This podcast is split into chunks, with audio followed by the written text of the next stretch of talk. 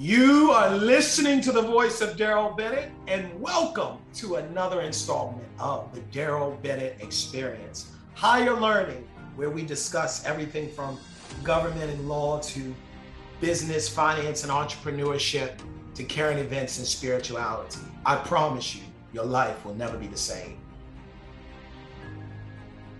Today, the topic is Blacks and Money. This is highly informative. Trust me, you don't want to miss it. Listen in. I want to talk to you about three things, and I'm going to get straight to it. How slavery affected the way that Black people think about money even today, 200 years later. Um, I want to give you three things. This is, and let me call this out at the very beginning. This is not about uh, blaming, this is about acknowledgement. So that way we understand and we know how to move forward. When I say we, I'm not just talking about Black people or people that identify as Black. I think any and everybody that uh, is in the world needs to know this because when we start talking about relationships with money, we're not just talking about a racial issue. We're talking about a class and power struggle that has happened since the very beginning of time. It is as old a story as humanity itself. And so I want us to begin to break down these barriers by having honest and transparent discussions. This is how I want to ground our discussion. In America, in 1865, at the conclusion of chattel slavery, as it were, um, in 1865, again, Black people held one half of 1% of the nation's wealth. I'm going to say that one more time. In 1865, at the conclusion of chattel slavery, or at the end of the Civil War, when slavery was over, the transatlantic American slave trade, as, it, as it's called, um, Black people in America owned one half of 1% of the nation's wealth. That's 0.5%. Today, 2022, Blacks in America hold roughly one half of 1% of the nation's wealth. So I want to ground our discussion there, and that is a fact. So in 70 some years, the needle has not moved. So we need to have a real serious, honest, and transparent discussion about what is taking place. Three things that slavery did that I see we, one, we've continued to allow in a mentality. And this is something that needs to get called out. And i'm to just say it from the beginning. The three things i want to talk about is one we learned how to not get paid for our work and, the, and to be comfortable with that. Two we learned how to not pool resources and not value relationships. Three and this this is the one you really want to stay for. You really want to stay for this we learn to value assimilation over assets and ownership. Okay, I promise you, I'm not going to be long. I could go three, four, five hours on each of these sub points. I promise you I could, but I'm not going to do it to you. I'm not going to do it to you. The intention of my podcast today is to share with you three things so you're aware, whether you identify as Black or not, and you think generationally have I somehow inherited this lack mindset? And is that keeping me today from receiving the wealth that I need to receive? That's the point of this. This isn't about a historical lesson so you can look back and say, oh, white folk it. No, no, no, no, no, no, no. This is about acknowledgement so you can disrupt the pattern in your life today. And also, let me say, I don't speak against people. So, for those who are listening and waiting for me to talk about white people, as it were, you have come to the wrong broadcast.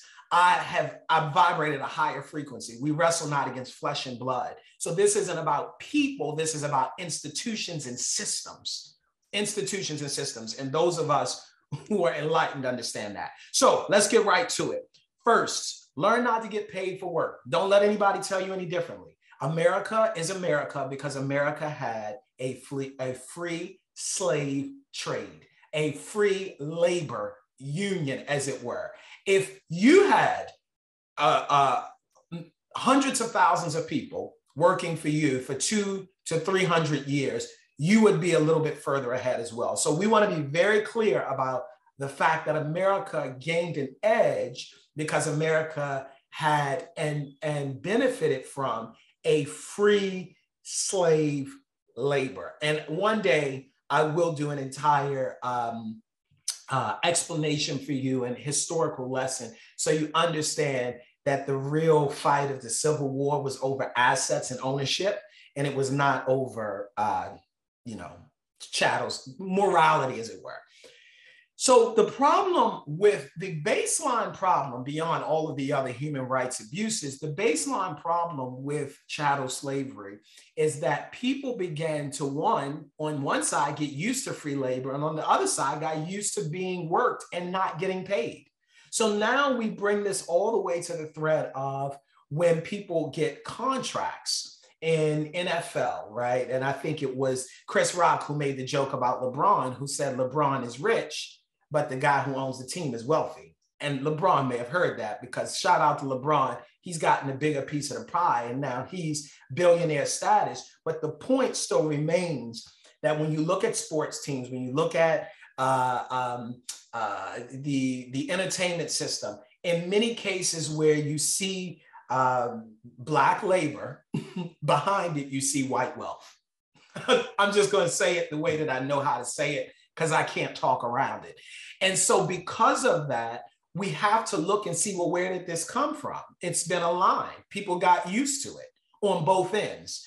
And so, once once we now begin to call that out, and talk about the fact that you should be getting paid for your name, your image, and your likeness, your brand. Yes, you should be getting paid for your work. There is a problem with the fact of companies that, you know, work black and brown bodies to the core and then say that there's no diversity when you look at their leadership team because they can't find qualified people. But yet you found qualified people to staff your factories, to staff your front lines, to staff your security teams, to staff your, your line cooks and that sort of thing. So I, I, think when we talk about learning to not getting paid for our work, let me be very clear. I'm not just talking about we learn to not get paid anything. We learn to get underpaid. We learn to get happy with getting a chain and a car and you know being at the front of the fashion show rather than having equity we got happy about the fact that well you know sony's putting on a name on us and that's a whole nother thing that i want to talk about one day i'll tell you talk about branding because that see that's a whole other thing about branding that's what they did to cattle we need to be careful when we talk about branding and I need somebody's brand. So you so what happens is we go from a thread of chattel slavery to now you have people that are so excited to get Sony, to get Atlantic Records, to get somebody else to put their name, their brand, their logo on them that they'll sell you know, their rights in perpetuity. We're working with people now that are trying to get out of horrible contracts because they signed away future rights, in some cases, has taken money out of their children's pockets and mouths because they were seduced by the quick money up front. And this all has a thread in just being happy to get paid for money, excuse me, to, to be at the table, being paid whatever, and almost feeling guilty. So let me just say this. I work with a lot of people around stop, uh, excuse me, I work with around with a lot of people around compensation and helping people around getting their money up, getting their business up. So I work with you around who you are as the INC. So, you know, uh, Darrell INC, thinking of you as a business. When I work with Black folk, I'm just going to say it this way, I don't know another way to put it one of the things that I find is that more than not, there is almost this guilt complex about going back to counter an offer, for instance. You know, someone might say, Well, I don't know about countering. What would they say? You better counter that offer or pushing for more. It's almost as if there is this feeling of one, I'm just happy to be offered something, to be in the room, to be getting paid anything. And it would be out of place for me to push any further. And I think a lot of that has roots generationally. When we talk about trauma being passed down, it has roots in a place, in a place, in a place where people were not paid anything and they worked to the bone. And I still don't understand. And I just got to say this I still don't understand how Black people who had been enslaved and who had been the ones building the buildings, who had been the ones that were working the fields, who had been the ones who had been in many cases raising the children, all of those who had done all of those things got the reputation of being lazy and slack. I still understand how that happened. So that's the first thing learning to not getting paid for your work. I want to remind you of the intention. This is not looking backwards in the past to just look backwards in the past. And so as you're listening to me, you can think, Am I doing some of this myself? The second thing is we learn not to pool resources and value relationships. So now, so let me start with what it was and then what it, what it became. So it was criminalized for Black people to work uh, to, to unionize what it was, you know, and I say unionize, I use that in the truest sense. You know, they, they were splitting up families because they understood there was nothing more powerful than unity. That started at the very beginning. You got to split people up. You can't keep them speaking their own language. You got to, you know, so so all of this, though it had less grounding in race, it just happened to turn out as race. It was more about this was all about money, power, and keeping the status quo in the status quo. But let me just say this really quickly so we're very clear about this. Slavery was about the maldistribution of world wealth and trying to concentrate it in the hands of one group. That was the that was the focus Everything else came as a result. I'm not here to deny that all of the racial stuff and all of that. Yes, but we let's be very cognizant at the basis this was about assets and ownership. Why is it important for you to know that? Because it's important for you to know that because even though the chains came off physically, if you don't understand what it was about, you'll still fall into the trap of still getting got, of still getting falling for the okey doke of still signing bad deals and, and bad contracts, of still working in companies for your whole life when you're making a pittance and they're building their entire wealth on you. So let's go back to point number two. Black folk learned that it was a bad thing to be in relationship with one another. You could get in trouble. Your family could get split up. It could be bad consequences and I'm not making a joke here being facetious, but for those who saw the movie Roots, you get a you get a sense of what that time was like. It wasn't that long ago.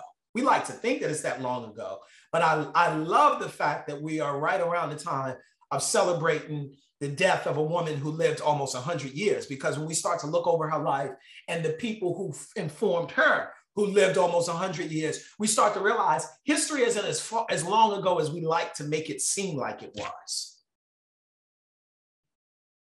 So how does that leave us today? It leaves us today where many, many, many times the hardest thing for me to convince black folk, I just got to say it, when they come to me and I'm helping them take themselves to the next level, is that it's about relationships.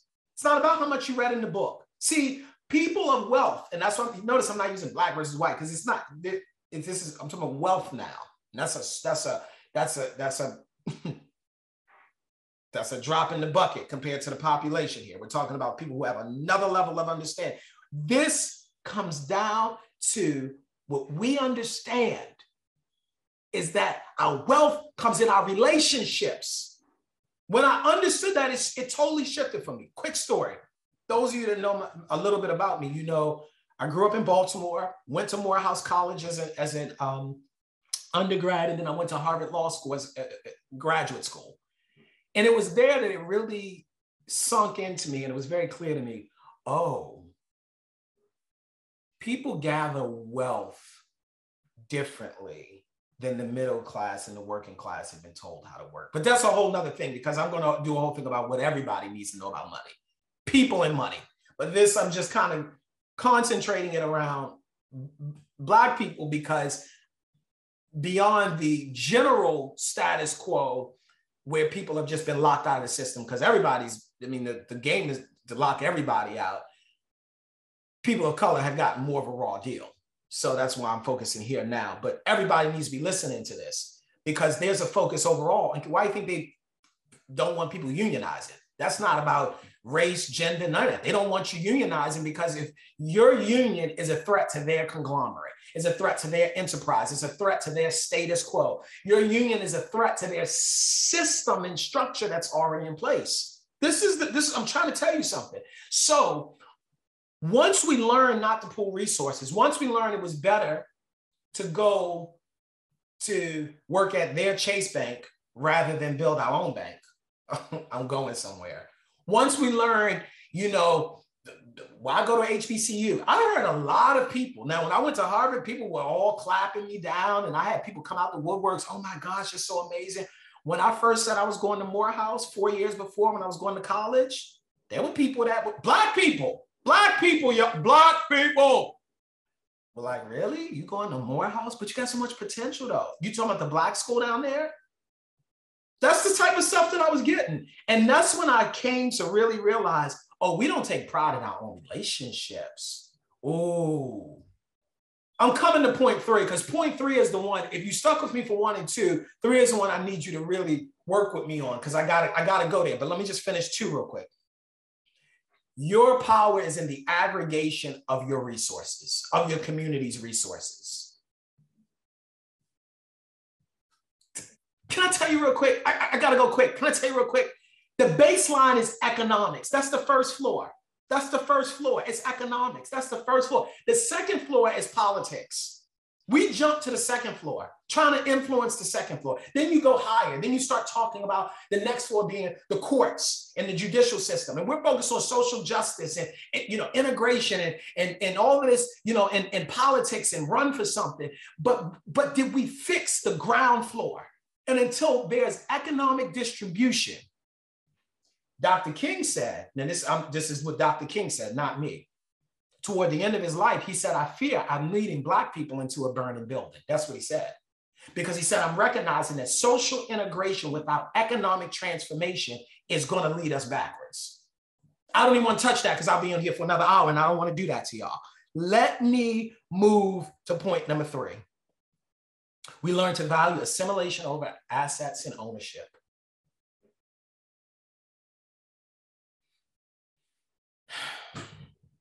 So now, because again, we got, let's define some terms. I probably should have done this at the beginning. Well, what is capitalism? Because we live in a capitalist society. What's owning? Is owning, it's ownership, first of all. It's owning land, it's owning resources, it's owning tools, and then getting labor to build on that land, tools, resources. So, where do you fit in that system? Are you the owner of land, tools, and resources, or are you the labor that's being used? Used, used.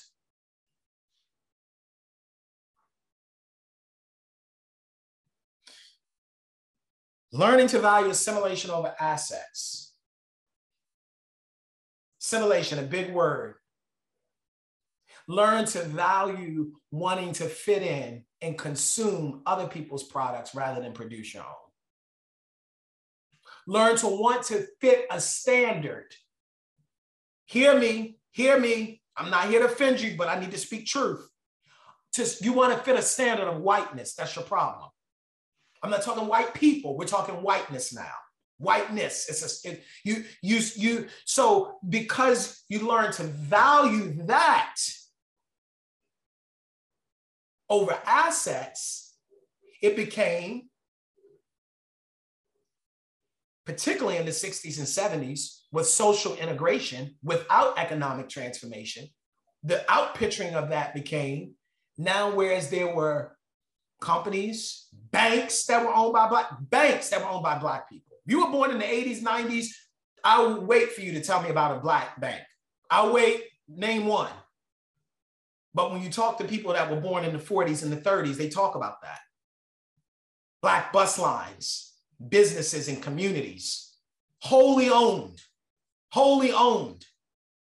Amazingly enough, it wasn't the level of crime, it wasn't the level of, of drugs and drama. But what happened was with social integration, without economic transformation, and with this mindset of, I want to be white, I got to speak to that because that's the only way I can get to it without speak. I have to speak directly to it. So now there's social integration without economic transformation, and then there's a mindset of, I want to be white. Who do you think loses on that all the way around? So all of the assets that were pooled and relationships that were pooled and resources and, and, and, and tools that were pooled in Black communities and owned collectively in Black communities or in those hands, pretty much most of it was dissipated with the stroke of a pen.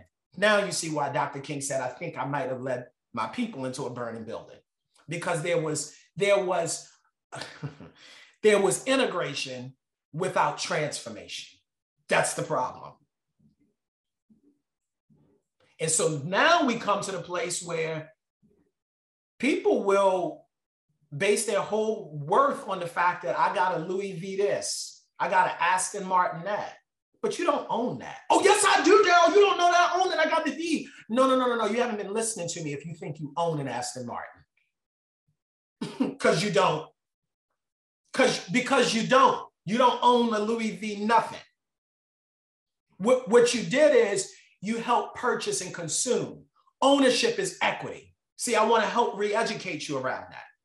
I want to help re-educate you. My people are destroyed for lack of knowledge, not because of devils, not because of racism at the core, not because of all these other bad things that maybe happen in social ills, but because we have to change our mindset. Ownership. Ownership. And so that's where I end. I have this big thing about ownership. That's why I help people get their business right. I help people turn themselves into business. I, I, what does that mean? I help people say, look, maybe that you go back to your job. We've all had to trade time for money and work in a job. But as you start to get promoted, maybe you figure out a way to become an independent consultant, a 1099. That's your first step. I show you how to use your gifts, talents right where you are and then begin to position yourself. Even if you don't get more money in the beginning, I'm gonna get you more freedom. So then, so you can get more free in your mind. And then I help people begin to use their talents and gifts to make more money. Your name, your image, your likeness, your brand, that should be something that you get paid from. I have a business partner we work all around with helping people just name, image, and uh, likeness with their brands, PR, communications, to get you right. Own equity. I will be doing as I end, I will be doing a podcast specifically, specifically on understanding what the Civil War was really about and that it was all about assets, ownership, money, and keeping wealth within the hands of a certain group of people. And when I say a certain group of people, spoiler alert, I'm not talking about white people, as it were this whole this group of white people. This is a it's a bunch of white folk that ain't that ain't nowhere close to the power center. That too was the mirage. That that too was that too is part of the illusion. Keep us fighting about stuff that don't matter. Cause what? Then we can't. Then you can't pull resources. You can't pull when you're fighting. All right. This is where I'll end own something, y'all. Own something. And if you don't, call me and I'm going to show you how to get more from what you already have. Love you all. Peace.